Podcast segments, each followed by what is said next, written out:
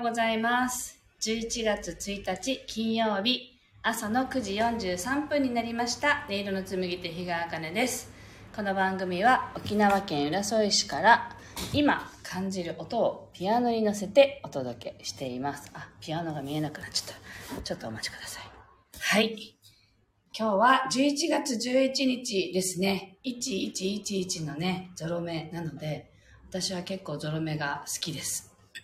で、まあ、あの、エンジェルナンバーとかをね、よくね、数字こう決めるときってエンジェルナンバーの意味を見ながらね、決めたりすることが多くって、で、まあ、1111のね、意味あの意味は大体こう理想がね現実化しやすいですよとかっていうそういうことの意味合いが多いのでぜひあの自分がねなりたい自分をしっかりとねイメージしてるといいのかなと思います。はい。で今日のえっと今日の1曲目はというよりは今日は